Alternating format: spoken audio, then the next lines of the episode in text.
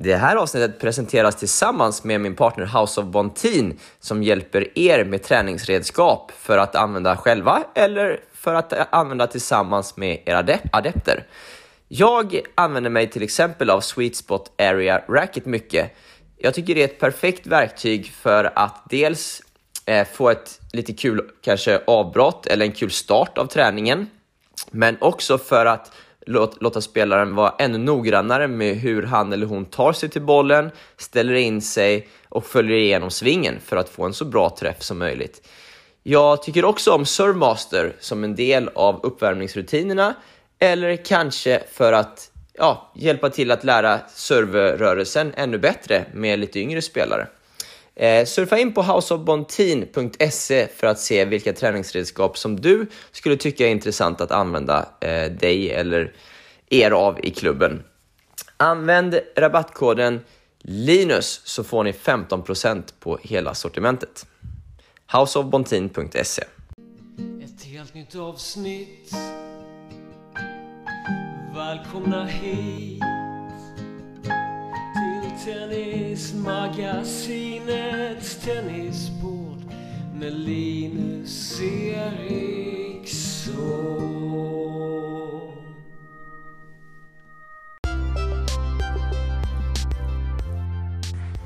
Då är ni varmt välkomna till ett nytt avsnitt av Linus på Baslinjen podcast.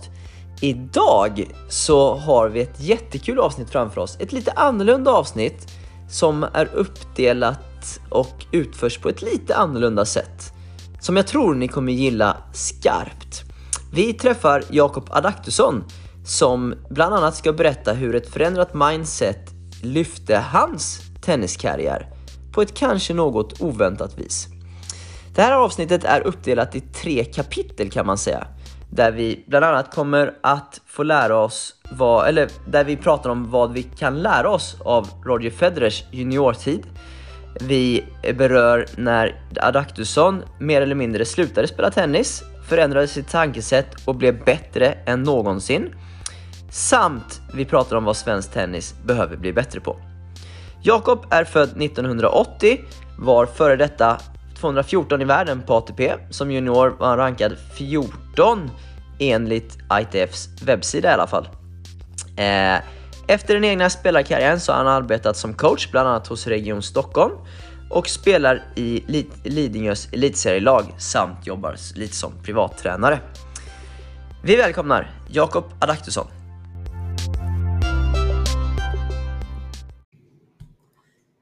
Då har jag den stora glädjen att få hälsa Jakob Adaktusson välkommen till podcasten. Stort tack Linus, jättekul att vara med. Eh, Jakob, du var rankad tolva i världen som junior som bäst. Eh, är född nittonhundraåttio eh, och en viss eh, Roger Federer är född åttioett. Eh, hann du få några intryck av honom under din tid som junior? Ja, det är många som kan eh, beskriva Federers eh, storhet eh, och hans eh, personlighet och briljans eh, under de senaste tjugo åren. Det gör jag inte anspråk på. Men eh, jag var faktiskt där när allting började på hans eh, allra första internationella tävlingsframträdande. Det var i eh, augusti nittonhundranittiotre. Eh, tävlingen hette Le Petit Prince och gick av stapeln i den mycket vackra franska staden Annecy. Okay. Passande nog belägen eh, bara några mil från Schweiz. Mm. Och Le Petit Prince var vid den här tiden eh, den starkaste tävlingen för trettonåringar. Okay. Och hade eh, i princip lika starkt startfält som den mer väletablerade fjortonårstävlingen i Tarb. Okay.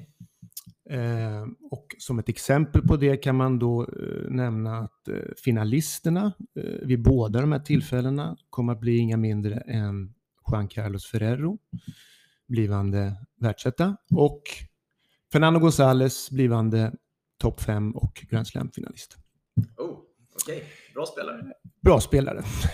Schweizarna hade också en svensk, eller Schweizarna här hade de, de hade en svensk coach på plats i Annecy, både i eh, Annecy och året efter i eh, Genua på fjorton års E M.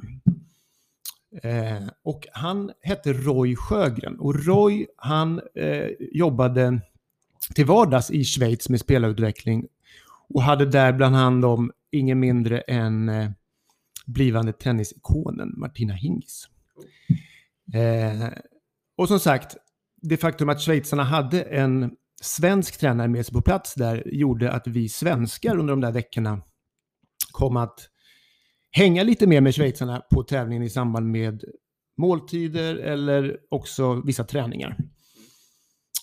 Och den väldigt unge Federer, han, han utmärkte sig faktiskt mer eh, utanför banan än på banan. Han hade en eh, väldigt oerhört lättsam och härlig personlighet. Eh, han hade ett lurigt eh, eh, flin, och han, han eh, eh, var ständigt redo att eh, leverera någon rolig kommentar, och det kunde han göra till i princip vem som helst. Eh, om det andra spelare såklart, men också eh, andra tränare, föräldrar eller funktionärer. Och visst såg man också att det fanns någonting eh, unikt också på banan. Det gjorde man verkligen. Eh, de lätta fötterna, eh, de tekniska färdigheterna, så som han eh, sökte sin föran och slog sin föran. Eh, och på det sättet han ville röra sig in i banan, eh, där såg man att, att det fanns, fanns någonting eh, unikt. Eh, men han hade ändå under den här första tiden som, som, som ung svårt att få ihop det där. Och det berodde nog främst på hans eh, oförmåga att koncentrera sig under längre perioder. Han gick ofta in och, och ur matcherna. Ett game var bländande, och, och, och de, de, det följdes av två games som var mindre bra med mycket misstag. Eh, och det kom då att visa sig i den här första tävlingen i Annecy att inga vägar går spikrakt mot toppen. För Federer, han, eh, ja, han rök i första matchen. Han förlorade direkt alltså? Han förlorade direkt. Okay. Eh, och det var i sig inget konstigt, för att som sagt, det här, det här var en tävling med de bästa spelarna i Europa var med, och, och med väldigt hög konkurrens. Eh, men sen rök Federer även i första omgången av trösttävlingen. Mm-hmm. Vilket då såklart spelas av de som har förlorat i första omgången av huvudtävlingen. sexton stycken var det. Och det skulle bli värre. för, för spelaren som Federer fick stryk mot i första omgången av eh, trösttävlingen, han fick i sin tur sen stryk i nästa omgång i kvartsfinalen.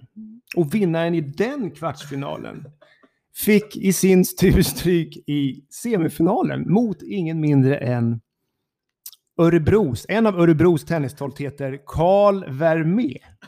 Och Carl Vermé, ja, han fick stryk i, han rök i finalen i trösttävlingen mot en okoordinerad, blond stockholmare som råkar sitta här som gäst i din podd, Linus. Det är sant. Men då kom Federer alltså sist, ja, i hela tävlingen, kan man säga. Exakt, han kom tekniskt sett. Han placerades på, på plats nummer trettiotvå av trettiotvå deltagare. Okay. Så, världens största tennisikon. Ja. Och en av de största idrottsmännen alla kategorier inledde alltså, precis som du säger, sin internationella, sitt internationella tävlingsäventyr genom att placera sig sist i hela tävlingen. Ja, där ser man alltså. Och vad vill jag då säga med detta? Jo, jag vill faktiskt rikta mig lite till alla tennisjuniorer där ute som har en passion för tennis. Ja. Om inte de lyssnar på det här, vilket de kan förmodligen inte göra, men Så, så, så kanske någon tränare eller förälder gör det. Ja. Budskapet är i alla fall: våga satsa på din tennis och fortsätt drömma.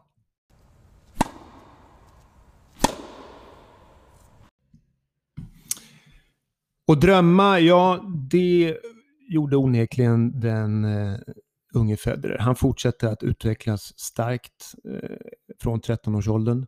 Men det var först när han kom in, eller blev sexton, det året han skulle fylla sexton, som han på riktigt började göra gedigna resultat. Framförallt då på I T F Juniors, två år ung.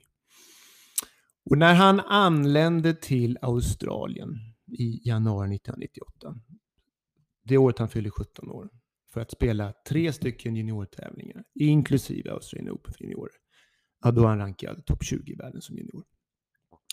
Jag var där med Andreas Vinciguerra och min gamla tränare Bosse, som hade vi som coach. Och Bosse hade varit med eh, och sett Federer tidigare. Men eh, han hade bland annat varit med i fjorton-års-E M i Genua, men det hade gått några år. Eh, tre och ett halvt år. Eh, och han hade inte, minst sagt, följt med på, ten- på Federers utveckling. Så när han får se lottningen till den första tävlingen i Traralgon, tror jag det var, då fäller han den smått legendariska kommentaren: hur fan kan den där lallaren vara så högt sidad? Varpå Vinci med betydligt bättre koll replikerade på sin skånska: men Bosse, Bosse, han är inte så jävla dålig längre. Ja, Vince hade lite koll på läget. Ja, lite koll på läget. All right. Och det var han ju sannoliken inte. För under nittonhundranittioåtta så börjar Federer ta kliv mot att fylla ut den där kostymen som skulle visa sig bli den ädlaste av dem alla. Han vann junior Wimbledon. Han nådde final i Junior Open. Och när hösten kom så utkämpade han ett race mot Fernando González om att sluta året som juniorvärldsetta.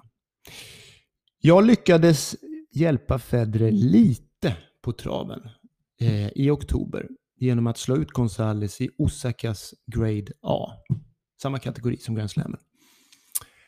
Eh, min definitivt bästa skalp som junior. Så du har en liten del i Federer. En liten, ja. liten, liten, liten. Ja, en stor tävling, ju. Bra titel. Ja, på den, på den tiden var det då sex stycken bara grade, grade A. Det var Grand Slammen, Orange Bowl och eh, Osaka. Då. Mm. Ja, stort ju. Ja, stort vet jag inte, men, men eh, ja, en, en, en, en bra vinst, helt mm. klart. Mm. Så var det. Och säsongen då, ja, den kommer att avslutas eh, nittonhundranittioåtta i eh, Miami. Orange Bowl går ju som sagt av stapeln där. Och det här året skulle arton-årsklassen avgöras på legendariska Crandon Park Tennis Center, Key Biscayne. Hemadress mellan åren nittonhundraåttiosju och tjugoarton för Miami Open.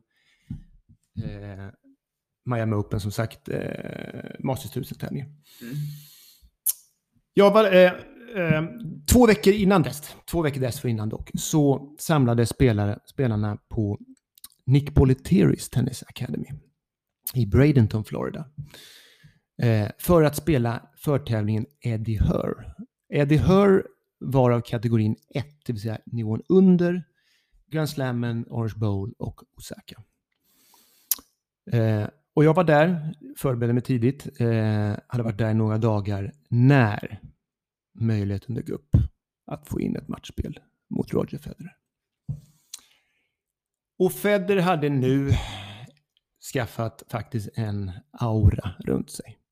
Personligheten, karisman, looken och på det vidunderliga sätt han spelade tennis på hade faktiskt börjat ge honom stjärnstatus. Och det hade han ju kunnat backa upp som, som, som sagt eh, halvåret innan, minst sagt. Vi intog träningsbanan.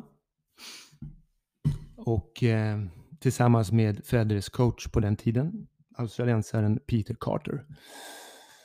Och efter en lite längre inbollning gick vi direkt på matchspel. Och de följande tjugo till tjugofem minuterna är jag en statist. noll sex. Fullständigt pulveriserad. Och det hade jag ju blivit många, massor med gånger tidigare. Men det var sättet han gjorde det på som var så unikt. Allting som kom att karaktärisera Federers storhet under de kommande tjugo åren fick jag uppleva där och då. Hans första servar, för det var nästan bara första servar, slickade linjerna. Hans andra serv, kicken var grym. Eh, hans forehand var ett monster. Han rörde sig så lätt och det kändes som han hade all tid i hela världen när bollen var i spel. Och eh, jag minns att jag tänkte att ja, det här, jag var inte ens knäckt, utan det här måste bara vara en blivande legend på andra sidan. Tänkte du så? Ja. Okay. Andra sätt. Och en total scenförändring sker.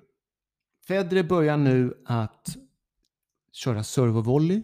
Alltså han kommer in på nät på allting. Nästan, i princip allting. Han kör servovolley på första och andra serv. Han, han kör chip and charge på mina andra servar. Han intar en helt ny roll. Eh, släpper... Han intar en helt ny roll. Går utanför sin comfort zone. Och, och släpper helt på prestigen. Eh, allt för att vässa det nya detaljer för framtiden. Och det är i mina ögon ganska unikt för en sjutton-åring att göra det. Efter passet så eh, hör vi, när vi går av banan så hör vi att det är någonting som pågår på en bana längre bort. Men vi ser inte riktigt. Eh, vi hör men vi ser inte riktigt. Så vi går mot den här banan. Och då står Nick Bollettieri i egen hög person på banan. Han har en hjälpcoach med sig som matar ut bollar till Xavier Malis. Mm. Och Malis är jämngammal med mig och ett år äldre än Federer. Och han hade precis tagit sig till final i A T P-turneringen i Mexico City som arton-åring. Så han var med andra ord glödhet. Eh, och glödhet det var också hans forehand i vanlig ordning. Och allra helst när han fick chansen att demonstrera med drive-volley så gick det ett sus genom dem som stod och tittade genom publiken där. Eh, och Nick han hade såklart sina karaktäristiska solbriller på sig som ingen kunde undgå att se hur nöjd han såg ut när han stod där. Jag sneglade lite mot Roger. Och han svarar med den där, det där flinet igen. Det där luriga flinet. Och en gest som sa att nej, det där som Malis håller på med knappast är någonting att yvas allt för mycket över. Vänta bara. Sa han det? Nej, alltså gesten, han, hans, ja, ja, ja. hans gest. Hans gest. Eh, tre veckor senare så stod eh, Roger Federer såklart som segrare i Orange Bowl efter finalvinst mot David Nalbandian. Första platsen på juniorvärldsrankingen nittonhundranittioåtta var säkrad och resten är historia.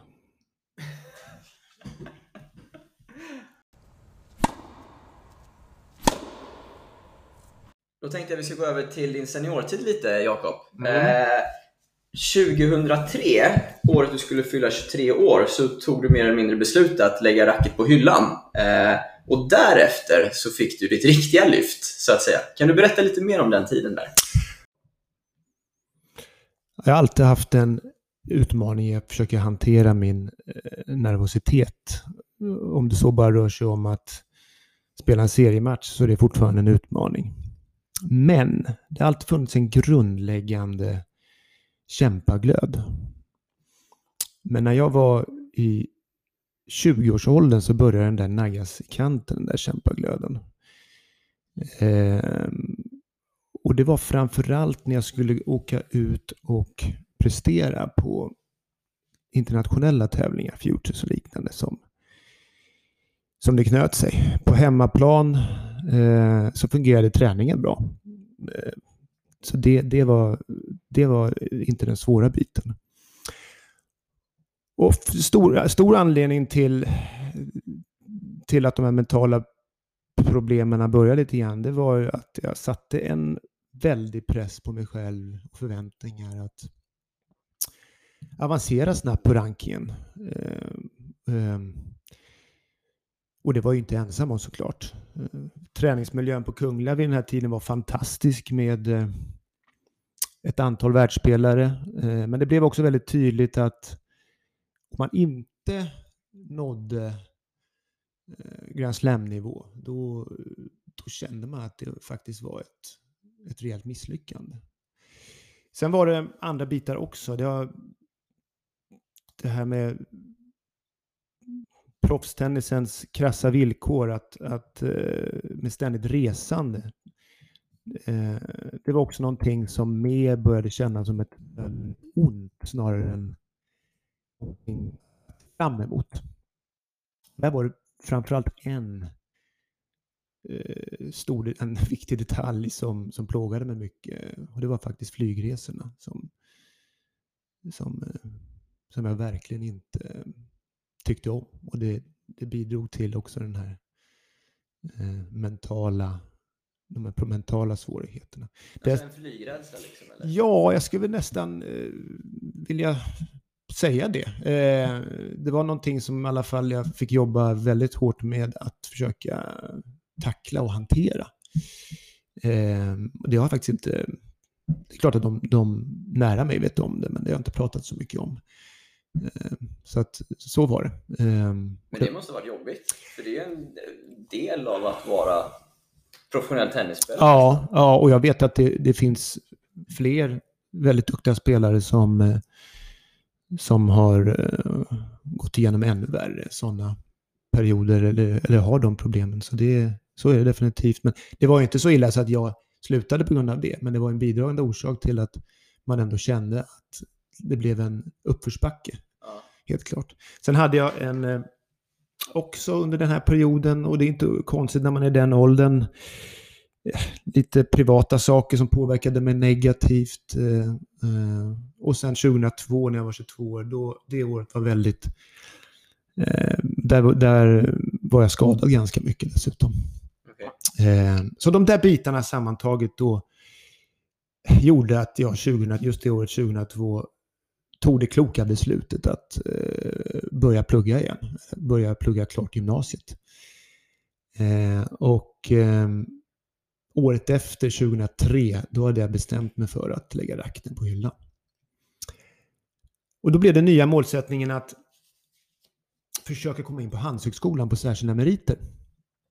Eh, och förutsättningarna för det blev inte sämre när jag fick eh, ett eh, rekommendationsintyg undertecknat av bland andra Marcus Husky Wallenberg, ordförande på Kungliga, och eh, Ulf Schmitt, för detta, eller, eller inte för, ja, Wimbledon-mästare i dubbel och eh, Sveriges mästare D C-spelare med etthundratvå matcher.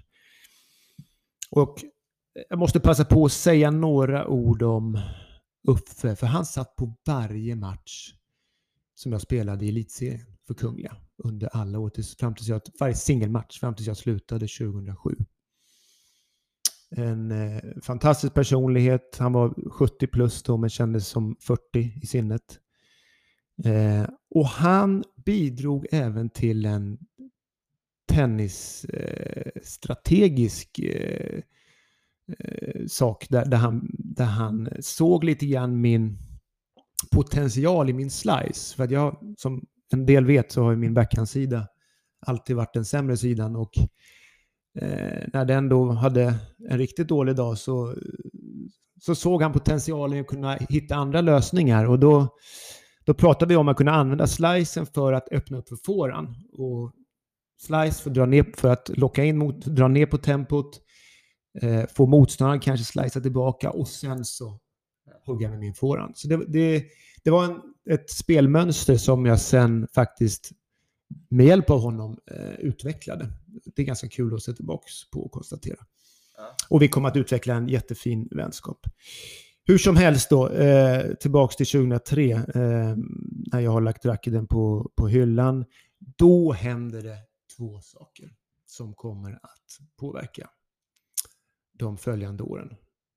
radikalt. Och det första som händer, det är att min pappa såg en intervju med före detta landslagsmålvakten i ishockey Tommy Söderström. Okej. Djurgårdare. Ja. Det får man lägga till. Ja, det är viktigt. Och Söderström fick frågan hur han brukade förbereda sig för match. Och han säger rakt på sak: jag ställde alltid in mig på förlust. Mm. Och det där är väl ingen, liksom, inget revolutionerande och, och, och på ett sätt att försöka avlasta press och så vidare. Men min pappa tyckte ändå att det låg någonting intressant i det där som kanske, kanske skulle kunna luckra upp mina historiska plågor med höga förväntningar och mycket nervositet. Så i princip samma kväll så sätter vi oss ner och börjar vända och vrida på det där. Och vi kom fram till att det skulle vara intressant om jag inför varje match gav mig själv några minuter, fem minuter, att sätta in mig själv in i ett antal situationer som vi tennisspelare vet är så jobbiga. Det kan till exempel vara att bli breakad direkt, eller att förlora första set efter att setboll, eller att ligga i break i avgörande. Och framförallt var det eh, det viktiga i det här, det var att värsta scenariot, att ställa in sig på att faktiskt förlora. I samband med det här så händer den andra saken som kommer att eh, ändra min, ja, de, de följande åren. Thomas Enqvist hör av sig och frågar mig om jag vill köra en träningsvecka ut på Lidingö på hardcourtbanan, Handelsbankens kursgård. Hur bra var han då? Thomas tjugohundratre hade väl tappat lite grann, eh, men var fortfarande en fantastisk spelare. Eh, och det är ju en spelare som, ja, det är en av de personerna inom svensk tennis jag ser upp till allra mest. Jag har haft förmånen att få träna en hel del med Thomas, eller ganska många gånger genom åren, och eh, trots att jag då, ja, men jag hade ju i, i mitt huvud slutat, så eh, ändrar jag mig där. Alltså jag säger ingenting, jag, jag sa ingenting innan, utan, utan jag säger, jag säger, tackar helt enkelt ja. Jag menar, det är klart jag ställer upp och kör en träningsvecka med Enqvist, det är ju självklart. Och som vanligt med Enqvist så är det ju, dagarna är tuffa alltså. Eh, och en hel vecka med fem dagar på raken är extremt tufft. Det är massor av drills på förmiddagarna i ett otroligt högt tempo. Och det är alltid match på eftermiddagarna. Och mot slutet av den där veckan då, då frågar faktiskt Thomas Schüss som han är mig: du, vad ska du spela nu då? Han visste inte att du... Nej, han visste inte, han visste inte okay. det. Nej. Eh, nej, så jag faktiskt, mina planer är nog att eh, inte fortsätta med tennisen. Och då tittade han på mig och frågade: hur gammal är du? Eh, tjugotvå, snart tjugotre. Och han tittade på mig igen och sa: nej, det är för tidigt att sluta nu. Du är faktiskt lite för bra för att sluta redan nu. Du måste ge det här en chans till, sa han. Och han har alltid haft oerhört höga måttstockar när det gäller all tennis, Enqvist. Och i kombination då med den här nya mentala tankesättet som jag och min pappa pratade om. Eh, att ställa in sig på förlust. Eh, det värsta scenariot och så vidare.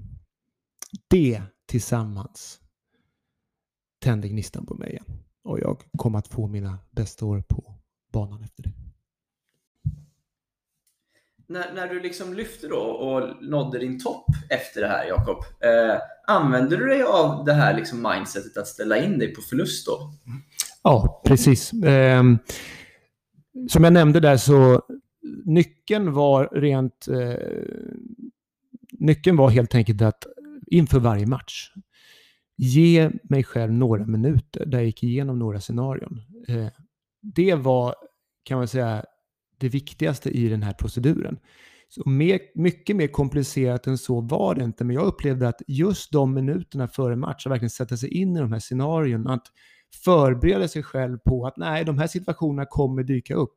Det finns säkert andra varianter på det här som andra jobbar med, det vet jag att det finns, men för mig blev den enkelheten en game changer, det måste jag säga. För jag, som sagt, jag hade satt så mycket press på mig själv genom åren, och jag hade, det som är intressant är det här, jag har ju, hade en spelstil som också var ganska beroende av att kunna hitta lite släpp, om du får mena, att man, att man inte är så tajt hela tiden när man spelar.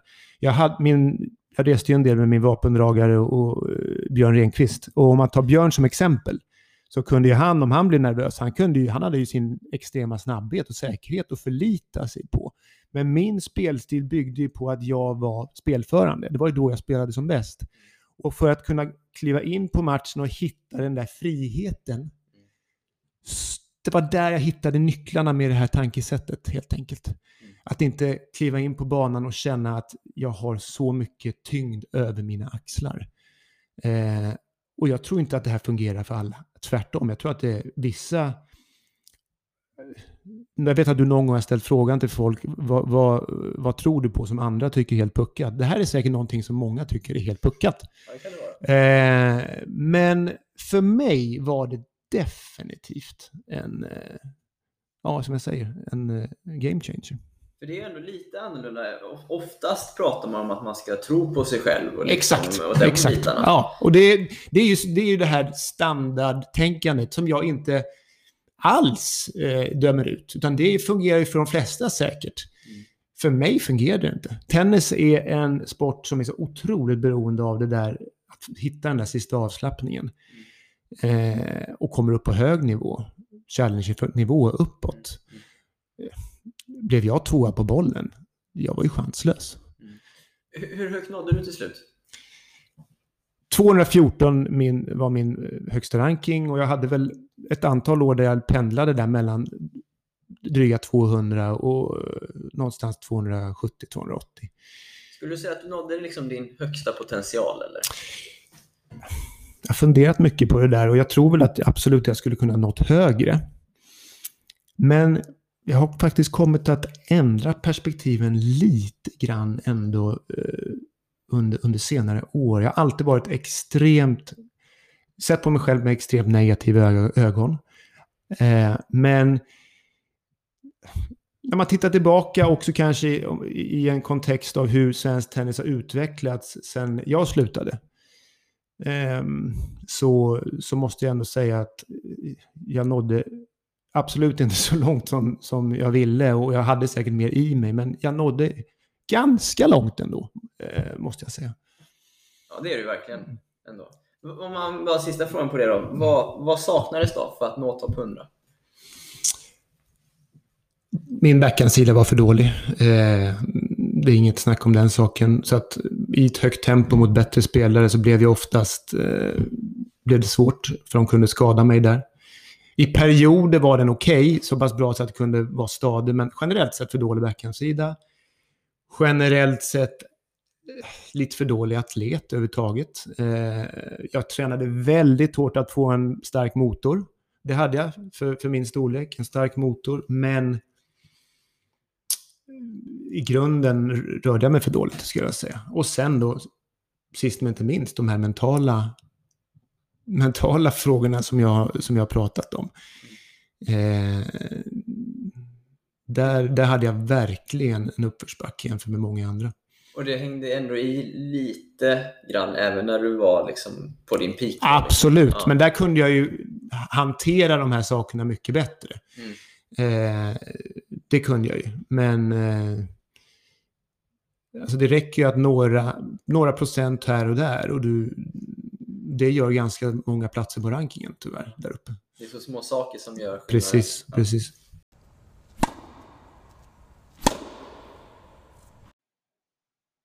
Och de här små procenten som Jakob nämner är otroligt intressanta. För jag har ju tidigare i den här podden varit inne på tränarens betydelse. Där jag uppfattar att jag verkar tycka att tränarens roll, eller verkar tro att tränarens roll är betydligt större än vad de flesta av mina gästerna tycker. Och det här är ju inte alls det jag och Jakob pratar om här. Men i och med att han nämner de här små procenten så tycker jag det är intressant att ta upp. För jag la ut en intervju med Thomas Alm, tränaren, på hemsidan för, ja, det är snart ganska många veckor sedan. Men där så nämner han ju en, en, en grej som jag tycker är viktig. Att om tränar, även om tränaren bara betyder några få procent, så det är de här få procenten som kan fälla avgörandet. För i och med att det, i och med att det är någon procent hit eller dit som gör skillnaden, så kan tränarens ynka få procents betydelse vara just det som fäller avgörandet. Nu tror jag att tränarens roll är ännu större än så.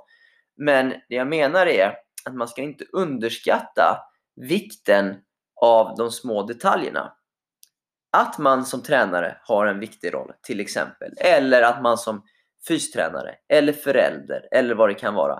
Även om ens roll inte är så stor så är det den som kan fälla avgörandet. Det tycker jag att vi inte ska glömma bort.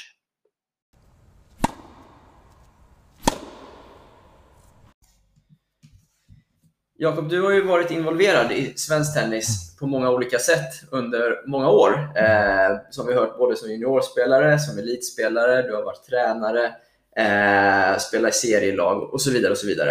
Eh, hur ska vi göra svensk tennis starkare idag? Ja, det är ju en, det är den frågan som som verkligen eh, många funderar på inom svensk tennis.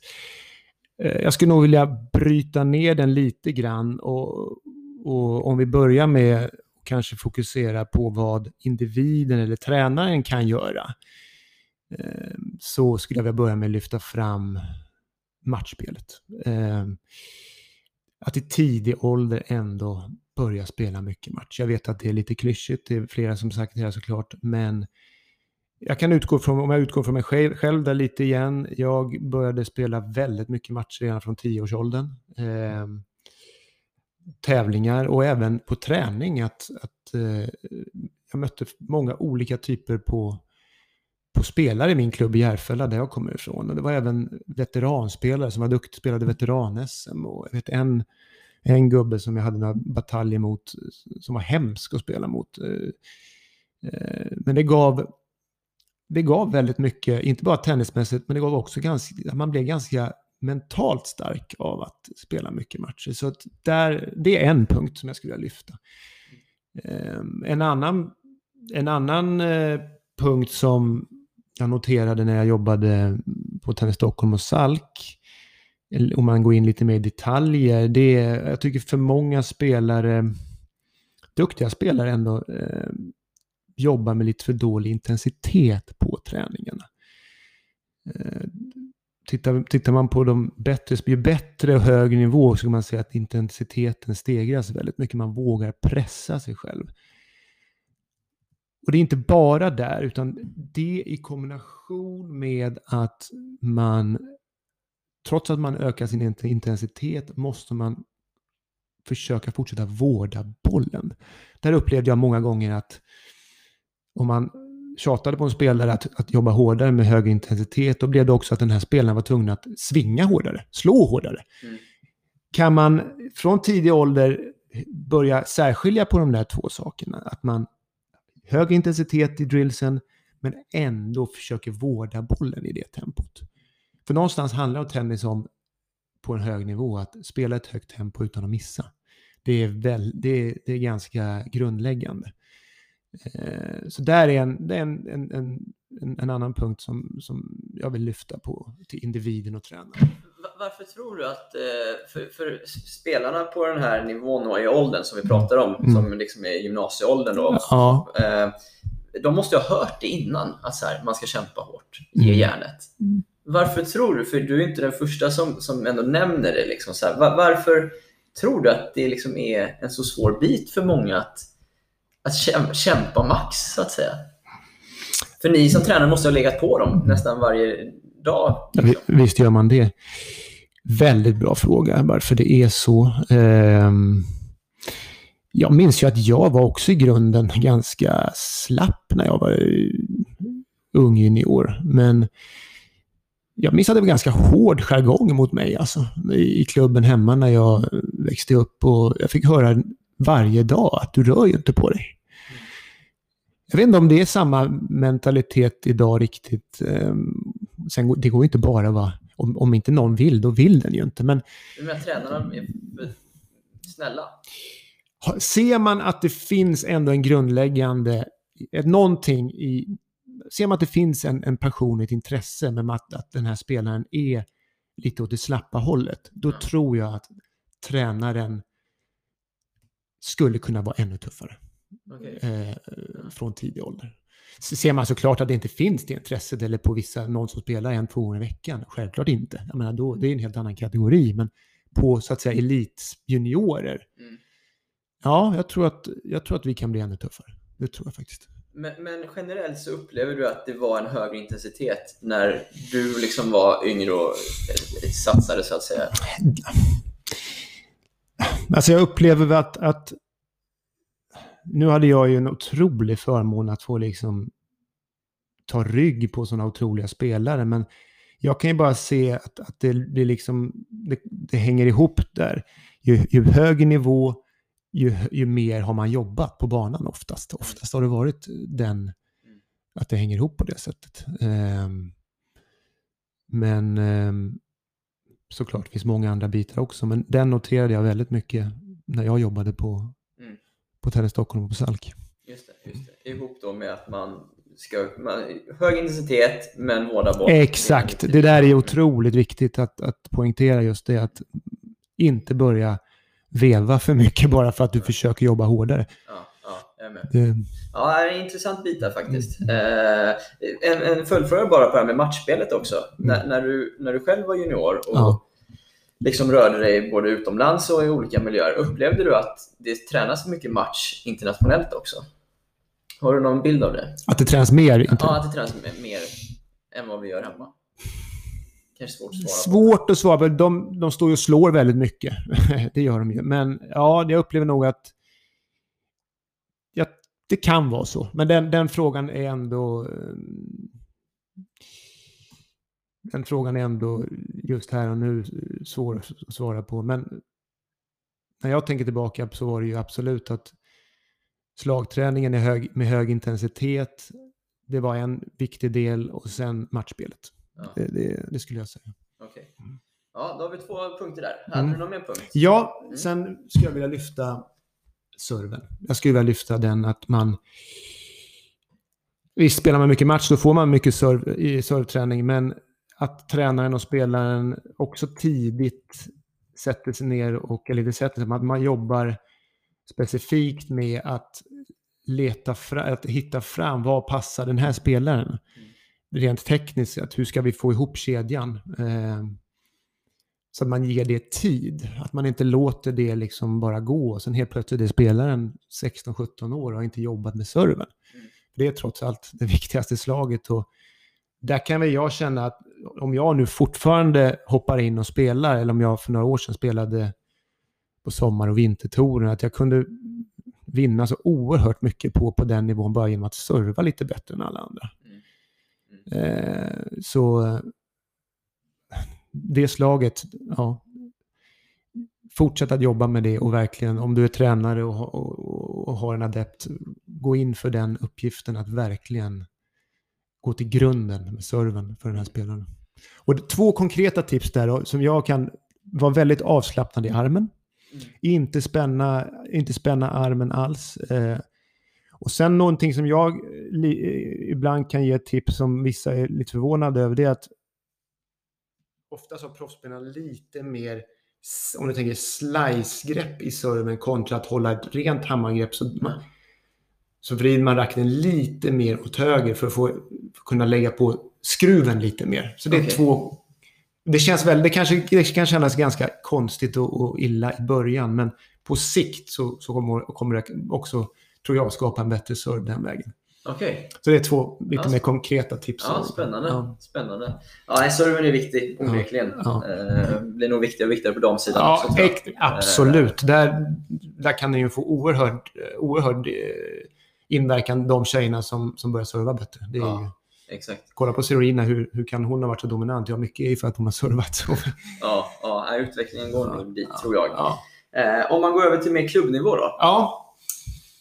Eh, på, på klubbnivån också, det har ju, det har ju liksom, det förs en diskussion med det, men jag vill ändå trycka på det här när jag har varit, det, det jag har sett genom åren och ändå varit i några klubbar, jag skulle vilja att tränarresurserna lite, man tittar över dem.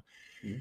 Eh, jag kan tycka att om en spelare är sexton år och uppåt, har tappat lite motivation, kanske spelar lite någon sommartour, lite tävlingar, alltså, där kan vi inte lägga tränarresurserna. Mm.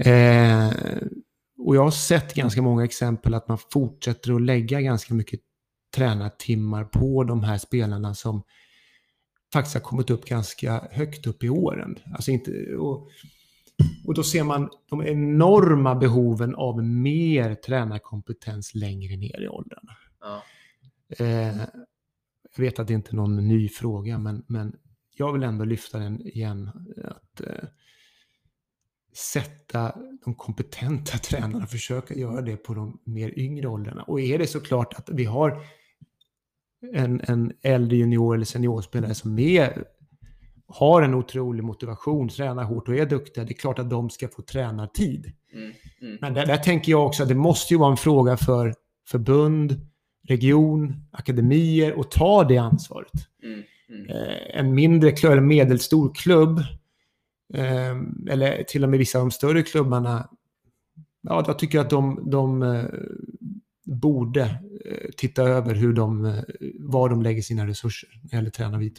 Jag tänker att det kan ju också ha att göra med att jag kan ju bara gå till mig själv, ja, som tränare, om jag nu får lägga Absolut. in mig i facket som en kompetent ja. tränare, ja. att ofta kanske vi tycker det är roligt att stå med de äldre bättre. Ja, det, det, och då kommer vi till det här med villkor. För att det är klart att det är, det är en svår ekvation det här. Jag förstår ja. ju det. Va? Men, men äh, egentligen, rätt om jag fel här Linus, ja. är det inte det allra svåraste ibland att sätta den där tekniken på en sju-åtta-åring? Mm. Och Nej, vad jag har sett lite grann, det är ju att ibland är det till och med så att äldre barn, tonåringar, ska hjälpa mindre barn med de här, de här första åren med att sätta de här detaljerna. Sen finns det säkert vissa andra, eller det finns säkert vissa klubbar, vissa ställen där man gör det här klockrent och det finns verkligen kompetenta på de yngre. Men ja, den, den, jag tror att vi någonstans måste man börja hitta en... en ändring på det där alltså. Det, det handlar nog mycket tror jag om att liksom höja statusen på att jobba ja, med de yngre. Och det kan vara med, med villkor och så vidare, ja, men också ja. kanske lyfta fram den rollen och ja. den typen av mm. tränare mm. mer. Mm. Eh. Och lyfta fram att ja, den här tränaren var faktiskt med från början och Exakt. utvecklade den här spelaren. Exakt. Den tränaren får inte glömmas bort. Nej, Nej precis. Eh, jag förstår ju helt din ingång att, att eh, att göra det jobbet och sen så är det ingen som bryr sig. Eh, när spelaren sen försvinner iväg. Det, det är inte kul. Ja. Eh. Men, men jag håller med, det är en jätteviktig bit. Ja. Eh, som, som jag tror, på, i alla fall om man diskuterar det, många håller med om. Mm. Men sen händer kanske inte så mycket nej, mer. Nej. Men villkoren måste bli så mycket bättre för, ja. att, för att få ja. mer motiverade och mer välutbildade tränare på de yngsta. Just det. Och om man då går tillbaka till det du började med att säga, att för, för stora resurser kanske inte ska läggas på de äldre spelarna. Ja. Eh, ska vi lämna dem vind för våg då? Eller? Ja, men jag tänker att en klubbs, det ska vi inte göra, men en klubbs kanske, en av en klubbs främsta målsättningar måste ju vara att fostra en spelare som när den spelaren sen blir sexton år uppåt eller en seniorspelare faktiskt kan ta eget ansvar och strukturera egna pass och utvecklas som människa. Då har ju en klubb lyckats i mina ögon. Och det, och det, det ska finnas en, en ansvarig tränare på de äldsta juniorerna och seniorspelare i de större klubbarna. Det tycker jag absolut att det ska finnas. Men ja, alltså där, där, där tycker jag att eh, det måste kunna ställas lite mer krav på att man också kan strukturera och ta, lägga upp de passerna själv när man är, blir lite äldre. Mm. Och kanske inte tillhör, visst tillhör du Sverigetoppen och då är det så självklart att du ska ha de resurserna. Det är inte mm. det jag säger alltså. Mm. Men, men ja, det. det är i alla fall min ja. take där. Eh, nu, eh, du, du var ju re, eh, regionstränare på Tennis Stockholm, ja, på elitträningarna ja. där. Eh, eh, du är inte kvar där nu. Nej. Eh, så jag kommer ställa frågan. Ja. Tycker du det är rätt att lägga de resurserna på liksom två tränare på nästan två heldagar? Nej. Nej, berätta mer om det. Jag har, har funderat på den här frågan själv. Väldigt, den är lite känslig. Väldigt, väldigt, väldigt intressant att ta upp den. Jag är den första som säger, efter några år, eller efter att ha jobbat där fyra, jag jobbade fyra år på Tennis Stockholm som assisterande regionstränare. Och då är vi lite inne på samma sak. Om vi har en huvudtränare som Per Henriksson, jättekompetent, som gör det där. Och dagarna såg ut så att först var det tennisgymnasiet som kom in och sen kommer elitspelarna in och sen är det matchspel på eftermiddagen. Dessutom kommer det in många tränare till de här elitspelarna. Så du har oftast tre, fyra tränare på plats plus Per Henriksson. Mm.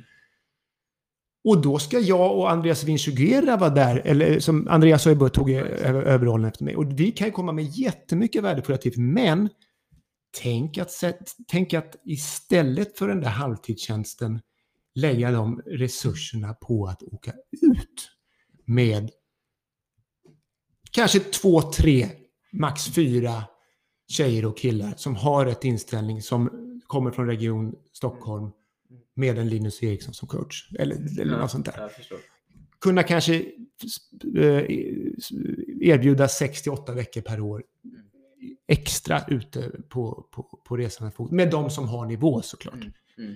Det kan inte vara vilka som helst. Där ska man ju välja ut de som verkligen har drivet och passionen och nivån för att kanske ta det där steget från future till challenges till mm. exempel. Mm. Där skulle jag lägga pengarna här, om, om, om, om jag mm. fick bestämma. Och inte på den rollen som jag själv hade, helt ärligt. Ja, ja men stort av dig att säga det. Ja. Eh, om vi går över lite mer till eh, förbundsnivå då. Ja. Eh, och där i och för sig så, så är ju regionen också med, med ja. och Svenska Tennisförbundet då. Ja. Vad tycker du kan göras mera där?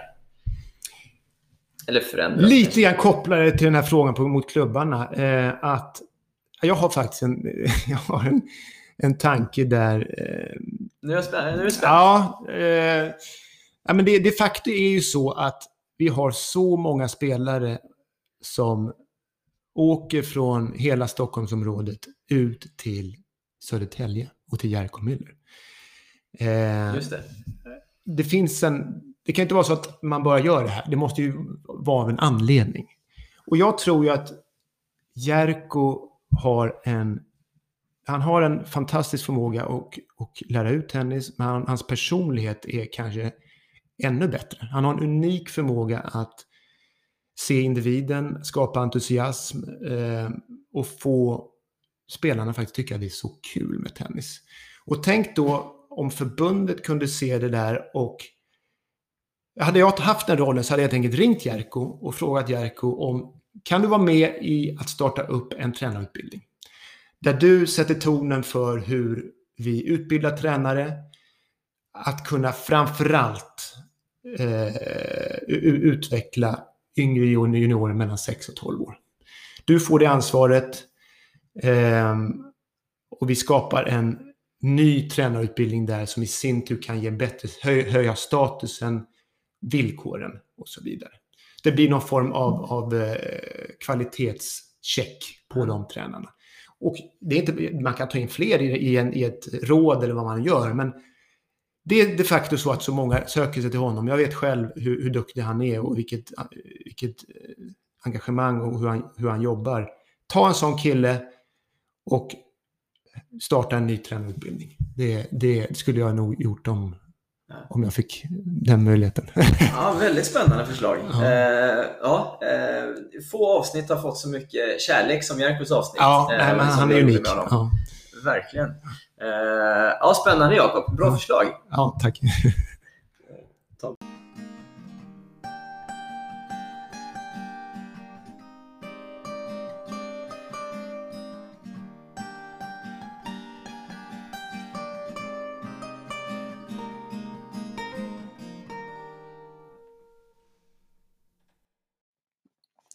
Nu ska vi testa ett lite nytt koncept här, där jag ska spela upp ett kort klipp för dig Jakob eh, från ett kommande avsnitt eh, med Johan Hjelmgren.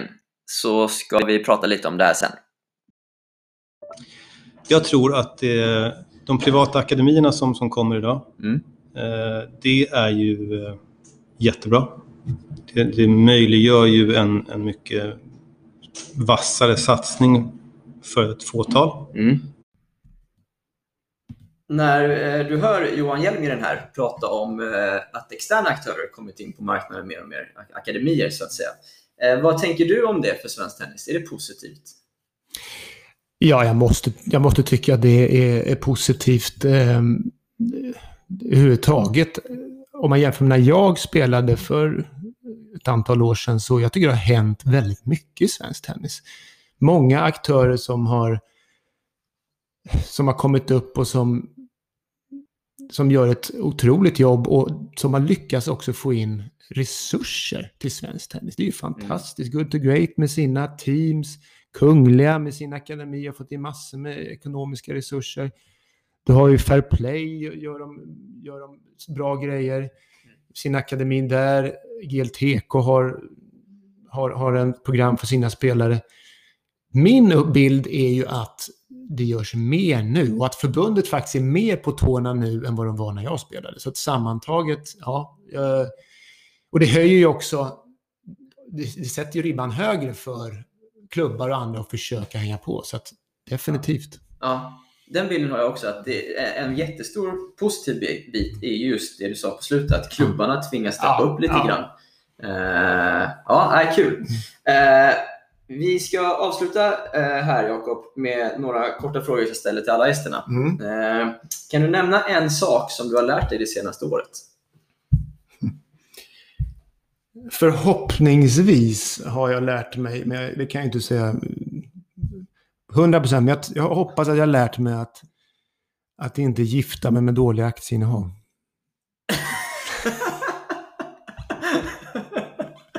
Ja, det... Det är bra. Ja, eh, den som fattar, fattar. Ja, det är bra. Eh, vad har du ändrat uppfattning om de senaste åren?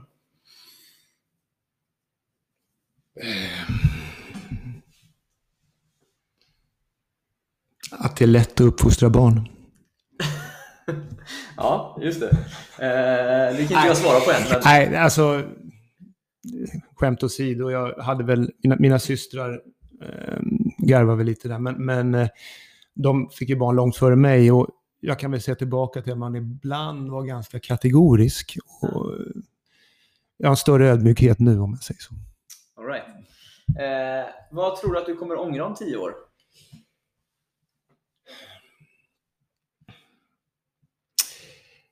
Ehm